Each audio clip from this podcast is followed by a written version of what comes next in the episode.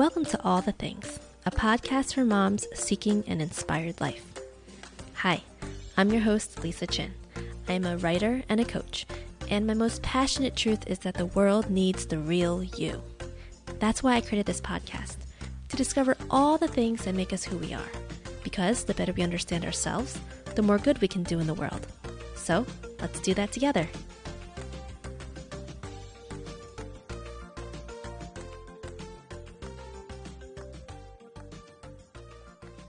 Hello, everyone, and welcome to today's episode with Joanna Bennett. And um, I'd like to just give a quick introduction. Joanna is a full-time working mother of two wonderful humans, two goofy dogs, four pensive hens, and a fuzzy tarantula. I love that. She is also an avid reader, an insatiable learner, and a self-acknowledged survivor. She is a writer and account manager at O'Brien Communications Group, a columnist at BizCap Catalyst 360 at Biz Catalyst 360 and a committee volunteer for the Center for Safe Futures. Joanna, thanks for joining us today. Hello, thanks for having me. um, and I'm really excited for this conversation um, just to kind of give a little bit of orientation to the listener. Uh, you and I know each other from a, a way back. Yeah. Um, I don't know if I actually knew you in middle school, but I think I knew who you were in middle school, if that makes sense, right? I don't even think um, I knew who I was in middle school. So. I knew your name and I knew I knew the face and the name. That's a good that's a good point, right? Well, middle school that's a whole different podcast. Season three. who we were in middle school. That's I'll put that under advice. but we um but in high school we shared some, you know, we shared the play. We were in yep. the, the, theater group together. Um, I'm trying to think what else. I feel like, oh, you were, were you in track? I did not do track. Oh, I was not yeah, the athletic know. type. No. I do think there were probably some classes that we had together. Yeah, because we definitely knew each other more than just from, yeah. and maybe chorus or something like that. Yeah, I, I did know. chorus. Yeah, so maybe that's it. I don't know. Yeah, it's kind of funny how, you know, you connect and then reconnect, and it's like Facebook is this wonderful place yeah. sometimes. Well, yeah, you got to use the tools given in the proper forms. Yes, exactly. Um, I want to first acknowledge that I am speaking and we and podcasting from the traditional and unceded territories of the Nipmuc and Massachusetts tribes. Um, this land acknowledgement is important to me for a lot of reasons. Um, we will be talking about unlearning uh, this whole season, and part of my practice of unlearning is the land acknowledgement and really reevaluating myself as an ally to the Native people of this land. I so. Thank you. We have a lot of Native American tribes in Connecticut where I'm from. There's casinos up here, so the tribes kind of have their own land around that. Mm-hmm. And my uncle who lives down the street is a quarter uh, Native American, so he teaches wow. me a lot about that stuff. That's amazing. I think it's just such a you know, well, we were in the school, same school system. I mean, there's just so much history that's glossed over. Like, it's really interesting when you are learning history and like what is emphasized and what is not, and what is completely completely wrong sometimes. Yeah, um, colonization. Yeah. yeah. Welcome, welcome to. Yep. Um. All right. So, I want to first start this episode with what you think of the word unlearning and kind of your interpretation of that, and then we can dive into kind of what you are currently unlearning. Sure. I feel like when I first hear the word unlearning, it's a little overwhelming because there's so many different avenues you can take it. Um, but I think one of the biggest things that sticks out in my mind is a lot of work that I've done with my therapist um, almost two years ago now, just around the whole concept of unlearning and, and maybe even relearning when you when you kind of dig into it a little bit more. Um, but just family systems is a really big thing for me. So I grew up in a kind of like a toxic family system. My father was an alcoholic and my mom was very codependent. But growing up, there was never this um, overwhelming feeling of something's wrong. It was just how do I find a way to fit into this system? And we don't really learn the negative or positive effects of things when we're entrenched in them. Like you kind of have to take a step back and then look at it from a different perspective um, and then kind of like piece things together in a different way. So I feel like unlearning for me, that's like a big part of unlearning what a family system is and and what love really is and what really matters and that I could actually have opinions on what really matters in my life, which kind of seems strange to say out loud. Um, but I feel like for so long I operated under um, the pretenses of what other people wanted me to do and of what I needed to do and what I was supposed to do that I never took a step inward to kind of find out what I wanted to do, which was just which was more important than any of those other things put together. So I think for me, unlearning is a really big part of unlearning some of the mental processes that I had and then relearning things that are healthy and positive. I love that. Hey, we could just put that in a book, I think. It's it's beautiful. And you know, what's been really interesting is I think through the, through the advent of social media and like being able to reconnect with people from high school or, or earlier is that you had this whole story, this like your whole your whole family life was not visible to me as your, you know, as your classmate and partner or whatever in in these um, other areas. So it's just really fascinating, kind of like thinking, wow, all these people that we know have this like history, this whole like part of them kind of behind not, i don't want to call it facade but it's what you see right? Just behind there there's these stories and things are happening below the surface that we just don't know about. And it's so like interesting to me. And i'm so thankful that i have the opportunity to reconnect with people and like learn like oh like this is this might be explain like why we had this interaction or i don't know it's really healing in a way. Absolutely. And i think too a lot of times until it becomes your past you don't even realize why you're operating on certain pretenses. So i think there's a lot of things in my life that i think of and i'm like maybe that really wasn't the best choice or maybe i shouldn't have gone that way or maybe i should have recognized this red flag.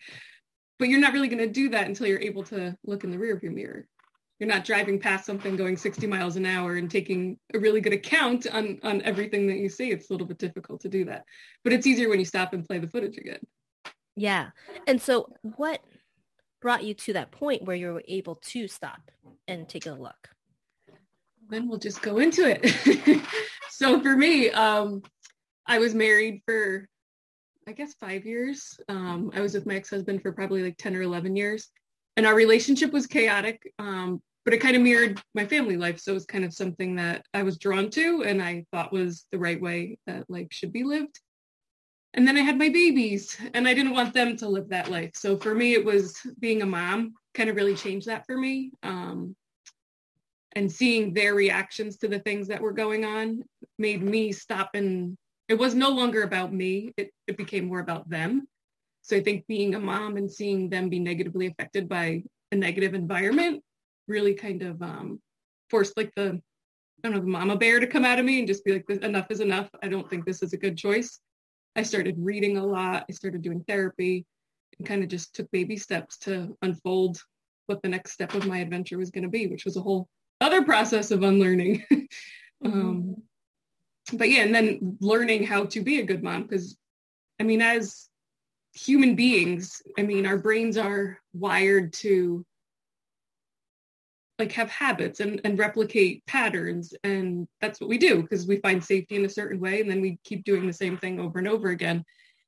until you realize that maybe that's not the best way. So for me, it took a therapist to kind of sit down and be like, let's talk about that again. Let's do this again. Can you tell me that one more time? And then when I would say it out loud to somebody else, who held me in a safe place. I wasn't judged for anything I said. And she was, she's an amazing woman. I'm still friends with her to this day.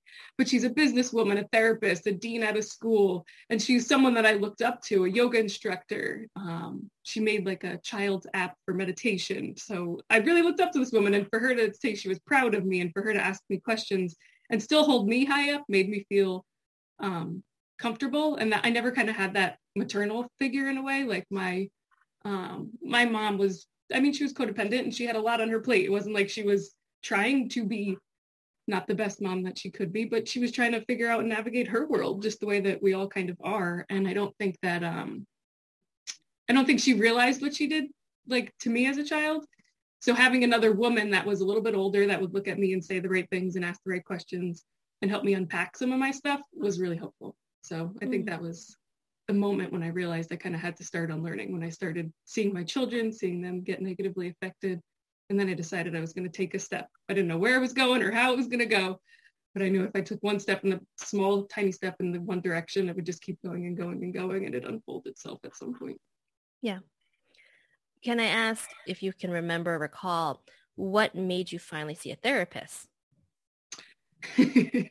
so um my ex-husband had made me think that I was going crazy, that like I was the problem in our relationship. So I went and I remember the first time I sat down and talked to her and she's like, so what are you here for? Like, let's talk about it. And I'm like, well, I need to learn how to change my behavior because I keep, um, my husband keeps lashing out and, and getting rageful and reacting negatively towards me because of the things I'm doing. So I need to learn how not to do these things. And she's like, whoa.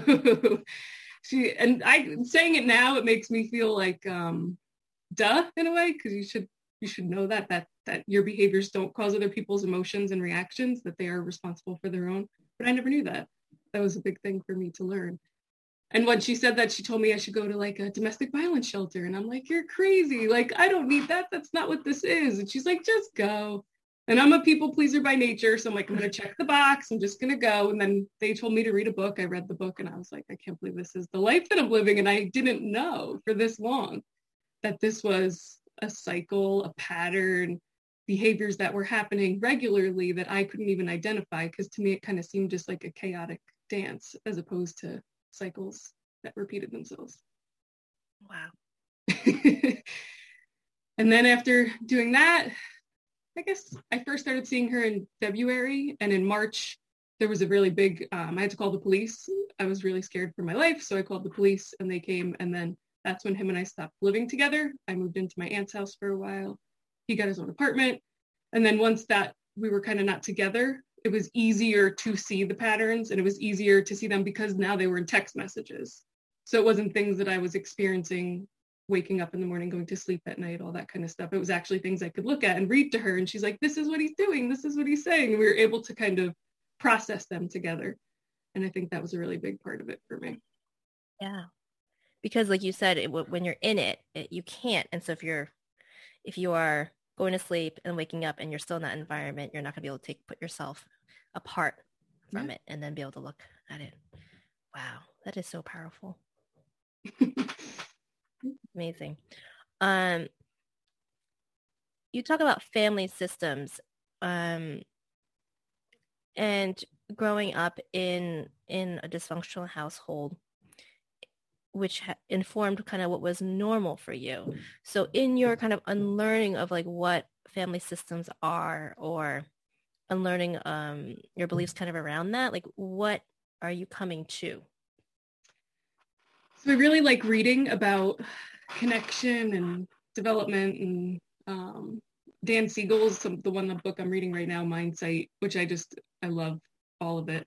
And just learning that like for my children it's important to just be connecting with them. Like it's not so important to always have my kids do the right thing or we get in the bath at 6.45 every night and if we eat dinner at this time and if they have a vegetable a starch and a meat everything's going to be fine. Like knowing that it doesn't need to be that that rigid in a way and knowing that all they really need is connection. They need to be able to feel heard. They need to be able to feel seen. And those are all things that i didn't get when i was little um, and for them to feel safe, which is something that is really important for my children, especially because I know that they went through a few years of their life that they didn't feel safe. Um, so I know that that's helpful. Um, also, just I think being a single parent was actually good in a lot of ways for me because there was no longer that like dysfunctional dance where like who's walking on eggshells one day, who's yelling one day, who's making sure everything's fine. And I remember I always used to say to my daughter, like, we love daddy no matter what like everything's fine. We do whatever he needs for us to do. And i was teaching her the same patterns that i kind of went through. And like when i could recognize that and put words to that um, it was really important for me to um, to to stop that and to say that it's okay that we love him but it's not okay that he does certain things. And like we we were able to kind of separate where whereas we love you no matter what that's that's not that's always what I thought unconditional love was, but unconditional love isn't I love you no matter what you do to me. I also have to have unconditional love for myself. And then show them what unconditional love is between the two of us. They don't need to see it happen between two other people. They need to kind of feel it themselves. Mm. How do you how are you navigating like defining what that is? Like how did you come to terms of like, oh, children need to be seen, need to be heard, need to be to feel that love. Like because I feel like when you come from, okay, this is what it was, and then, and then you're kind of unlearning and you're relearning, your world is wide open, right? You're kind of like, okay, it could be anything. Like any mm-hmm. version of what I'm reading could be the thing. How did you decide that those were your priorities? Think just giving myself permission to not always have those answers is really good it's like I can read a new book and then I can get one little tidbit from there and I can read another book and I can find something else that resonates with me from there. But what I always come back to and what a lot of the books and different things that I read, I also um, I did a summit in January called the Best Year of Your Life Summit. And it was 10 days of just different presenters that you could listen to as many or as little as you wanted. Um, but it, everyone that is like really super smart scientist, like psychiatrist, all that, everyone says you need mindfulness and you need to do meditation and just pause and just stop thinking and do breath work. And i feel like all those things on top of reading really helps because if i can shut the chatter of my mind down i can really like notice my thoughts and notice my patterns and notice my emotions. And i have a thing that i say i will not reply to things and even when it comes to my kids if i'm having really big emotions like if i'm mad at them for doing something i'm not going to get the and punishment's not the right word i'm not going to like have any sort of discipline in that moment. I'm going to wait until I feel better and then we're going to talk about it and we're going to figure out what we do. But I feel like it's very it's very common to react, especially in the childhood that I grew up in and the relationship I was in. It's very common to just kind of like react. You do this and then I'm going to do this and then you're going to do this, but there's no thought. So I really like to pause even if it's a five 10 second break in the bathroom where I just say I have to go to the bathroom and take a few deep breaths and then go back outside calmer, I think it's easier to deal with it then because most of the time, especially with children, they're not doing things because they're vindictive. They're not doing things because they want you to be mad at them. We think that because we're at the point in our development as adults with fully formed frontal lobes and we're like, this is what I know if, if someone was doing this after I just said not to do it they're just trying to do it to get me mad. No, they're kids and they're trying different things and seeing what the reactions are. So to kind of take a step back from them and be like, they are not vindictive and they are not mean and they're not trying to do things to get under my skin, but they're trying to learn how to live life. And I need to show them the right way. So I feel like that's helped a lot. Yeah. I feel like mothering is such a a healing process if we if we had that perspective of that children are not out to get us and and to rub us the wrong way and to teach us a lesson and, and all of that stuff. But they're really there to kind of highlight to us within like what's kind of off kilter a little bit and then to heal that. And then we can hopefully not pass that along. Totally. Yeah. So from a parenting standpoint, I love that perspective um, and kind of your journey in and shifting that relationship and and kind of redefining um, yourself as a mom and and interrupting those patterns that you experience and probably generations before you have experienced right mm-hmm. from the standpoint of like partnership you know you mentioned um you know when we were chatting before like this whole day, whole idea of like redefining and finding love and how that's also kind of part of your unlearning um, as well. Can you share a little bit, little bit more about that? Yeah. So for me, it's funny when I first when I first left my ex-husband, I waited about a year, year and a half before I was even ready to think about another human being or trust another human being or feel safe with another human being. So it took me a long time. But when I did, I had this book I read. It's um Why Does He Do That by Lundy Bancroft. And in it, it tells basically why abusive and controlling men act the way they do and different personalities and different things that you need to be wary of. And I have no concept of any of the reality that that is in black and white. So I would I had to get a checklist in there on all the things that you should. It doesn't mean if someone has one of those things that they are abusive, but if you see a few of these, you need to be careful. And any man I met on a dating app or with anything, I would check if there was one check. I was like, nope, I'm not ready for this. I don't trust myself but I trust a checklist. So that was kind of how I started. Um, and my current boyfriend, in May, it'll be two years that we've been together. Um, he had none of the checklists. So I was like, great, we can go out, we can go out to dinner. And then I'm like, we're gonna meet me in this public parking lot and you're gonna get in my car. And like he just came along for the ride and he's just like asking questions. We had a really good rapport right off the bat. Um, and and it was just easy to talk to him about just about anything. So having a person that I felt comfortable with to do that, and it was slow. I mean, we would slowly go through it. He was getting divorced too. I was getting divorced. There was he has a son. I have two kids. So we did the whole wait six months before you even meet my children, and there was there was a lot of steps in it. But I think the best thing for me, aside him not having any of the checklists, red flags, it was just his ability to be open with me and talk to me and we would talk about uncomfortable things like getting divorced. There's just a whole slew of uncomfortable things and conversations that have to happen and attorneys and the law and family law is just a whole other um, ball game because um, you're making real decisions on like people's lives and i don't think that the family court system really puts that into account. They kind of use children as like a piece of property and parental rights far outweigh like child safety and what's best for the kids. Um, so just navigating that together and being able to have conversations of things that scared me and things that scared him and how he wanted to make sure he saw his kid more often and his ex-wife was trying to make that not happen. So like it, it, it was comfortable to have someone that I felt like I could tell him uncomfortable things and things that weren't really my proudest moments. And he never took that as like a vulnerability. Like he would just kind of talk me through it and tell me that I did the best that I could with what I had. And I mean, he's just very complimentary and not just like physical appearance wise, just like character. Like he, he kind of like sees through into like my soul sometimes, I feel like. And then learning to be able to trust someone like that um, and learning I was worth having someone look at me like that was a really difficult part for me. Um, but I like it.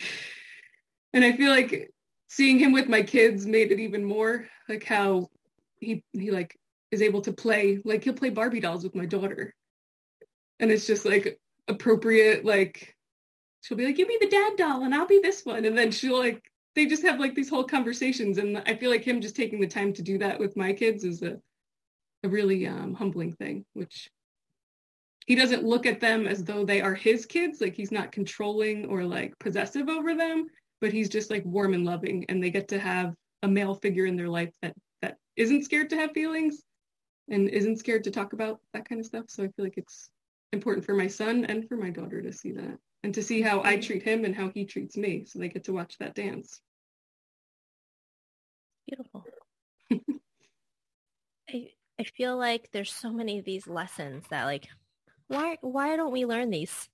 Much earlier on and why do have, why do we have to subject ourselves to these scenarios? Like I, there should be someone who like at 18 when you're going off to college or something who's like, okay, where did you come from? What were your circumstances? What do you believe about X, Y, and Z? Okay, we're gonna break that out of you, yeah. so you can like be an adult and like actually be functioning and and be kind of full of potential and not be limited by your past and it's just part of the human journey though that i feel like is beautiful like because we are not just going instinct to instinct and jumping through like we're not a wolf. We get to have these moments that we can rewire our brains and like we can start thinking in a different way and being a different way by just making conscious behavioral changes and that that's it. Small changes over time and then we get to have transformations. I feel like if someone told me at 18 like this is bad, that is good. I'd be like, get out of here. I know what I'm doing. So I feel like I had to do it in this exact order. I had to learn the lesson in the hard way, but I learned it. So I feel like. Yeah. It's true though. I mean, as idyllic, idealistic, idyllic, idealistic as like being able to prevent all of it, like you can't. Like, mm-hmm. and I think of the same thing with parenting. Like, I can do all I can to try not to traumatize my kids and try to set them on the right path and like do all the those things and I only have so much control. They're, yeah. they're their own people and they're going to go through their own thing and in their own time and um, it's one of those very like humbling experiences of like okay, we have to let go of this control that I have and just do the best that I can for myself and hopefully prevent some of passing passing on those beliefs and whatnot one of the most wonderful things about kids is even in the worst circumstances and having really big traumatic situations one of the best things is just to have someone where you can feel like you can be yourself and they're going to love you no matter what and you can be open and honest. And you don't have to fear anything or be shameful. So if you just give them that space they're going to experience pain and they're going to experience suffering. You can't take that away from them. But if they have that space to come back to and just be like i had a day and then they know that you're just going to hug them and be like okay well what did you learn? Did you make a mistake in any point of the way? Like and just to be able to have that open dialogue. Like the most traumatic experiences don't turn into ptsd when there's someone that's listening with an empathetic ear. Mm-hmm. and i love what you said before about like how you know having your children like don't need to eat a starch a meat. Like i think of like food being such a big thing right? But like they don't have to like we're not we're not trying to checking the box off of like eating all the right stuff is not going to produce a mentally healthy person, adult, you know, and and that's kind of the goal is just like they'll they'll figure out what to eat and when to eat it and all of that stuff. And maybe that's just part of their journey too. But um but I love how you kind of framed that before because I do think that a lot of parenting is all these concerns about things that we can control, right? Um, and if it feels like, oh, if we can just check off the box and we're, we're good moms or we're good parents. And instead it's like, okay, can we just, at the end of the day, go to sleep and like be happy with one another? And like, maybe that's the goal instead of mm-hmm. making sure that they eat all five food groups or however, however many there are. um, and I think with parenting too, there's a lot of parenting books and like parenting like I feel like books is the best way to put it, but like ideas and do you sleep train? Do you not sleep train? Do you do this? Do you do that? And then you have you have to pick one and you have to follow the rules. And they say you let your kid cry for 10 minutes and then you go in and you set a stopwatch. Like that's not parenting. And i feel like i didn't realize that either at first but you just have to go with your instincts. You have to i mean i slept with my kids in my bed and that was a big no no and and I wouldn't even tell the doctor because I didn't want them to yell at me and tell me what to do with my own child. And then and and then we look at our healthcare providers like that too, right? Like I'm scared to tell my doctor that my baby's sleeping in my bed when it's my baby and I'm allowed to put my baby in my bed if I want to. Like, yeah, there's a risk, but I'm going to take that risk because this is what feels natural and right to me. Like having the baby sleep on their back with no pillows or blankets or anything in a crib just seems like we're not connecting and that we're not being compassionate. We're not teaching them that I'll always be there for them if they need that. Because when they're that little, like I said before, they're not vindictively crying in their crib. They just want someone to love them. And that's what we're here for. We're here for, we're hardwired for connection. That's what makes us thrive. We never thrive in a vacuum, which is why there's so many mental health crises with the mm-hmm. pandemic. Yes, absolutely. The um, the idea of divorce is something that I don't think I've talked to too many people about. Um, I think it's, I don't think I personally know too many people who've gone through it. Um, but it's also like, I feel like time and like the time that you have to spend with someone, you almost can't dive so deep into the, those conversations sometimes with the kids running around and stuff like that. But the idea of divorce, I mean, I, I feel like there is a very, very much a stigma around it, right? Like you failed marriage if you you know i mean that's to me i think the the mm-hmm. general tone of divorce. Um when you know i'd love to kind of hear your process in navigating that because like what did you think of divorce beforehand? And what finally brought you to the point where you said this is the step for me. And then lastly what do you think about it now? So i think I grew up in a family that my parents were married. Um, my ex-husband grew up in a family where his parents were married. Neither one of those relationships was healthy and, and warm and loving. And they both did not produce obviously healthy, warm and loving children. Um, so for me, it was no. I'm, I'm, i was also raised Roman Catholic. So you don't get divorced. You just keep trying. You made this choice. You made this plan. But I also think that when I decided to get married, I wanted to have babies. I always wanted to be a mom. That was something that was just really big for me. I was always the kid who had a million baby dolls sleeping in my bed every night. And I always wanted that like I always wanted that warm, loving connection with my child because I always wanted to. I always, I don't know, I always have this like feeling that I could be like a cycle breaker without knowing what that was then. Like I always kind of knew that like I was the one that was going to make the changes in my family. I was the scapegoat. I'm not sure if you know that. Um, in toxic families, there's usually like a golden child and the scapegoat, and I was the scapegoat. Everything was my fault. I was always blamed for everything. It could be anything, and it was my fault. I remember one time I had a bloody nose because my sister threw something at me, and she was like, "Oh, she did it to herself," and they're like, "Why did you do that?" so like even that one little story, that's kind of how I grew up. So I always wanted to like not do that to my children.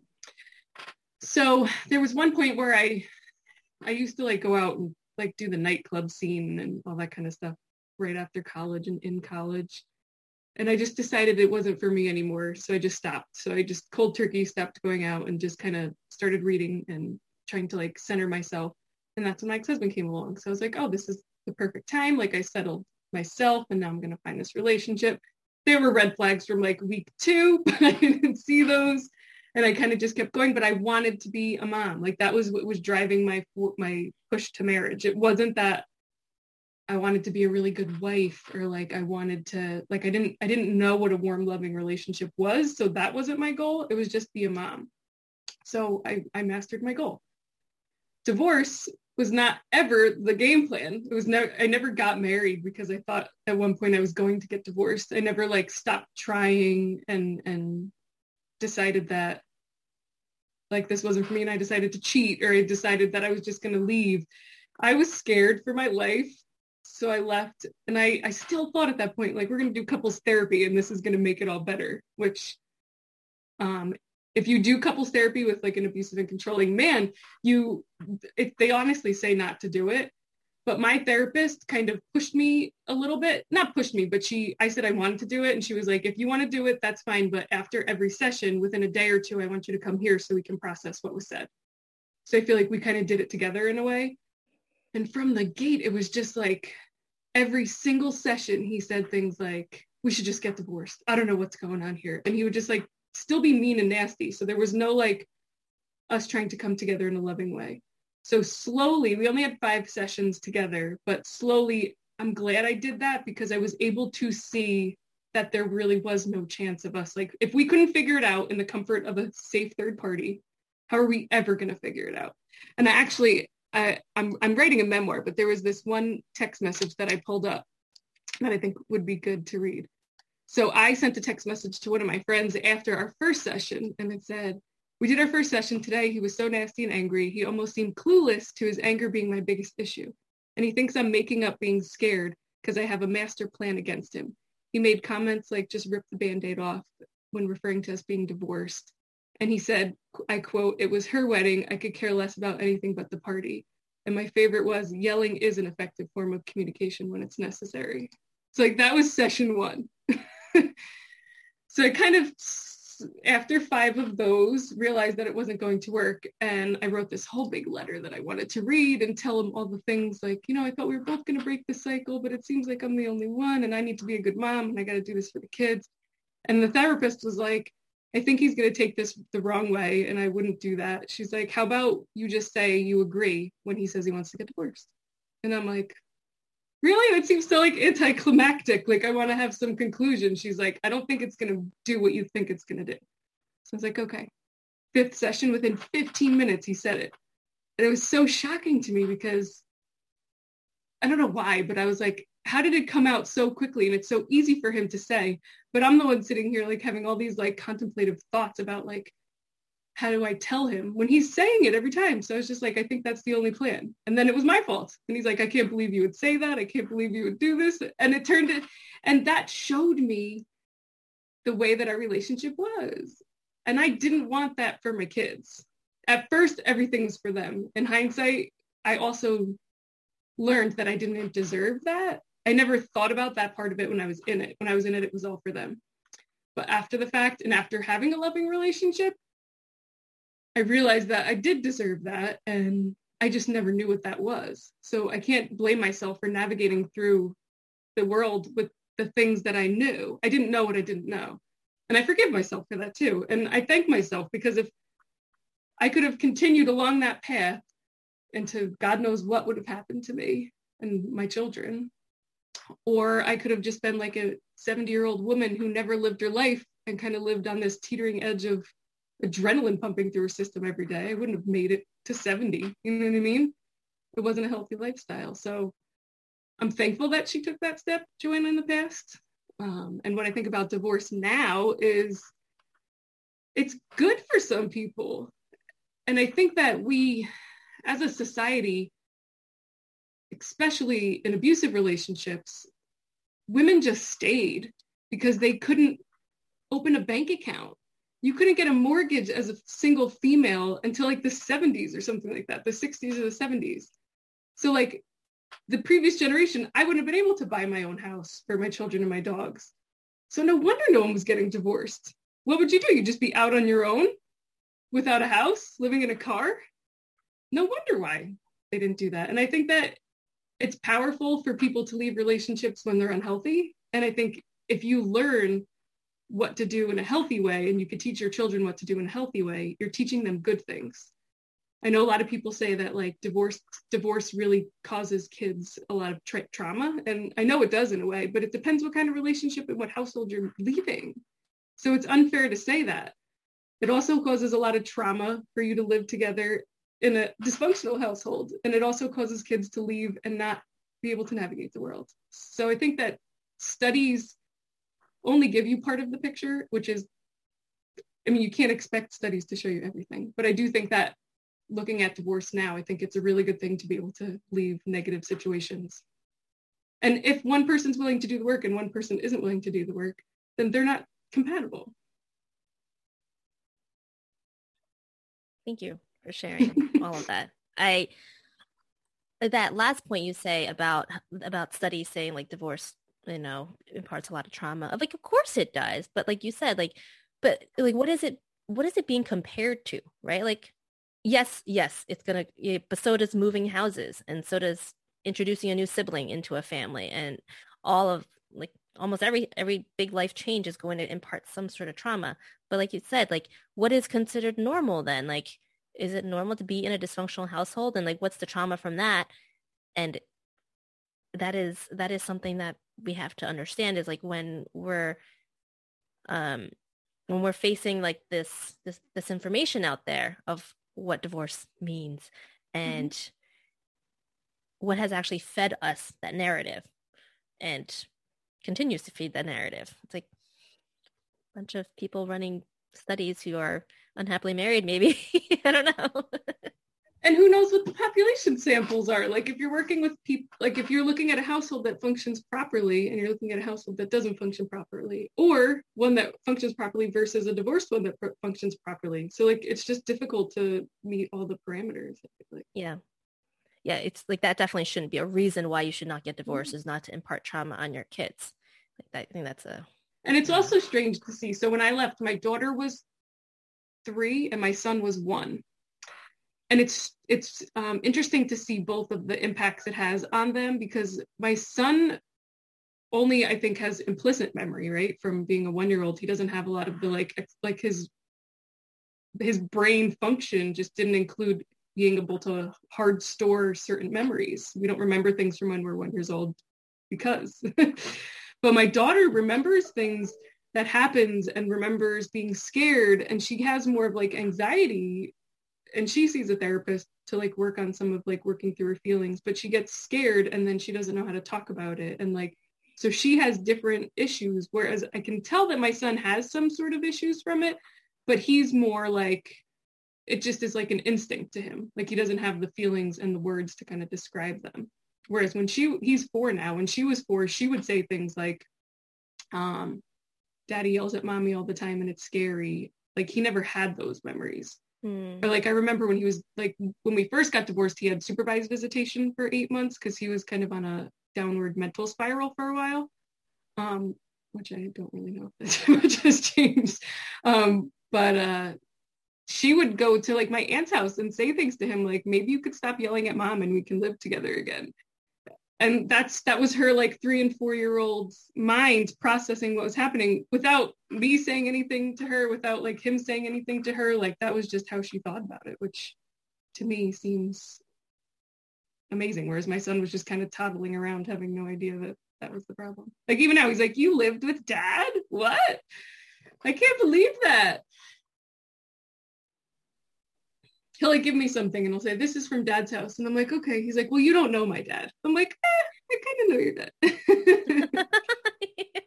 you have no memory of that. Oh, that is so interesting. I I love just hearing this transformation and I think that what like your story is just really powerful to me and learning about it and um and I know that you know something that something else we share is that we're both writers and yes. you you said you're writing a memoir like how has writing played a role writing this? has been transformational I would I went to school for finance, so I work for a communications company, but I was never a writer until I'd say like three or four years ago, right before my life started getting really messy. And my boss would always call me a writer, and I'm like, I'm not a writer. He's like, you are, like you write, and I'm like, that that, that doesn't that doesn't mean I'm a writer. And he's like, well, what like define it? And, we always would have this back and forth dialogue.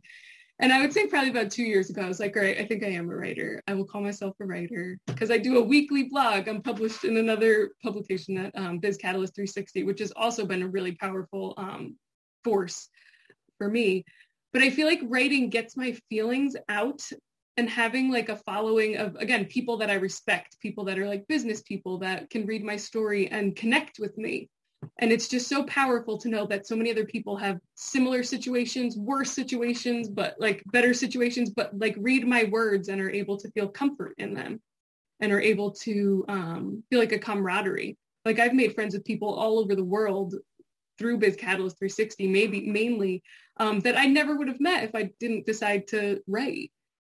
And it's funny too when I look back on certain pieces that I wrote in those time frames like I was subconsciously telling myself things that I never realized. Like I wrote one piece about tone and how tone is important and like how you speak to people matters. And that was when I was like getting like verbally like accosted every other day. Like, and I was writing that about my dog, but in reality, I was probably just trying to get those feelings out in a safe way. Um, and it also helps me like to um, explore a lot of the books that I read. I read a lot. So when I do, I try to like find different quotes that I like. And then I can write a whole piece on one tiny little piece of somebody else's world. And it just makes it, um, makes me feel connected to the world in a way that I don't think I ever would have had if I didn't learn how to put my thoughts on paper. And the book helped me. That's another thing, but it's a memoir about that scary time frame. I have about like 45,000 words, so I'm getting closer to the end but at first it was really cathartic to like get it all out there. And then as time goes on, I want to change it because at first I was writing it to to to have this feeling of like I'm right. Because even like in divorce, you lose a lot of friends. That's something I didn't really talk about too much. There were a lot of people that said that I was lying and that I was trying to keep my kids away from him. He's such a nice guy. He would never do those things. He's just and I lost a lot of friends, a lot, a lot of friends for that and that hurt. And it and sometimes it would make me second guess my experience because they didn't know. They weren't living there. So there's no way that they could know but they were listening to his story and his story was the only truth that they knew. And it took me a while to realize i didn't care what other people said. Like at first i really did. So first when i started writing the book it was more to like get my story out there to prove that i had i had the right to have my story. And now mm-hmm. i'm doing it and i feel a lot more compassionate towards him especially as of late because i feel like he lives his life in like a trauma wonderland. Like he had a traumatic childhood. He went to Afghanistan. That was traumatic for him because he was in like an IED explosion. He's like shot grenade launcher missiles into villages and probably killed people. Like, so he has a lot of trauma that has affected him. He has a traumatic brain injury from one of the accidents he was in. So he's not functioning with a full set of a full set his, his full brain is not functioning the way that it could. So as time goes by, I do realize that there is more compassion. Like I don't blame him for the things that he did. I just kind of know it was his innate reaction to life. I still know that I don't deserve that and I would never like run back towards that. That's not what I want for my life. But I do feel more compassion towards it. So I think knowing all of those things, I like go back and I like read it again and I want to write it with that as my lens. Like this is my story. I'm not blaming anybody for it Um, but I survived. You can survive. And I want other people to read it and realize that they deserve more if they want more, which is a different angle than what I originally started with. So transformative in and of itself. I was going to say, it's almost like what we were talking about earlier. You kind of have to go through that th- throwing everything onto paper or screen or whatever. And then you kind of can process it to the point where you're like, okay, now I've actually come to mm-hmm. this. Yeah, it's more about, now it's more my story as opposed to the story of the things that happened around me. Mm. That's a big and distinction. There was, I mean, at the time that I left, I was 106 pounds. I was in the hospital for like um, high blood pressure. My blood pressure was through the roof. I couldn't gain any weight. Like it was, it was a, my body was telling me enough was enough. So I like to say that it, it just landed at a certain point, but my body was done. Like I couldn't sustain that lifestyle for much longer. So I, when I did leave, I could look back at that too. And I weigh like 150 pounds, and I'm like, yeah, keep packing on the pounds. I have the total opposite view because it was scary being that skinny and not being able to gain weight and wondering, was it my thyroid? Is it this? I'd have all these tests done, and they're like, can't find anything wrong with you. And I'm like, what is? Hindsight hindsight is everything. yeah you can't you can't physically live with that much stress and cortisol pumping through your veins and living on eggshells. You can't live without safety connection and attunement. You just can't. Beautiful. I think that's a wonderful place to end the conversation. Mm-hmm. um i'm so grateful to have heard your story and to know about it more in depth because i've you know i've read some of your work and then tangentially have we've had kind of passing conversations here yeah. and there. Um, I'm so appreciative. Is there, I don't know, one final thought you'd like to share with the listener around this, I, any of the topics actually that we talked about? You're worth it. You're worth it. Figuring out what makes you tick, why it makes you tick, how it makes you tick, and if you want it to make you tick. Delve into that and find out what really makes your heart sing because you're worth it. Mm-hmm. You're the mm. only you that you got. Beautiful. Um, if folks want to somehow get in touch with you or find you, your writing, where can they find you? Um, so there is um, O'Brien Communications Group is the company I work for. So o'briencg.com is my website um, for the company. All my contact information is on the contact page there. Um, our blog is up, so I do a weekly blog post on there if anyone wants to take a look. And then Biz Catalyst 360, if you Google that and Joanna Bennett, um, my author page will come up and there are stories galore. I mean, I have really in-depth conversations, um, I guess not conversations, but essays about the family court system, about domestic violence, um, also just about like being a mom. And my latest is um, trying to learn more about my family. So I've been writing pieces on my grandparents and doing little interviews with my family to find out what their lifestyles were like and kind of write their stories. So when my kids are older, they'll have a little bit more information about their family. Beautiful. Thank you so much for joining and agreeing to be on the podcast. And I'm just so grateful. Thank you. I appreciate having the opportunity and I'm grateful that we've reconnected again. Thank you for tuning in today. Living an inspired life is a worthy endeavor. Don't let anyone tell you otherwise. Be sure to subscribe in your preferred podcast player for future real conversations. And if any part of this episode made you think of a friend, let them know that they aren't alone in their journey and share all the things with them. If you'd like to stay in touch, hop on over to lisaforreal.com and sign up for my daily blogs. Or find me on Instagram at Reclaiming Motherhood. See you next time.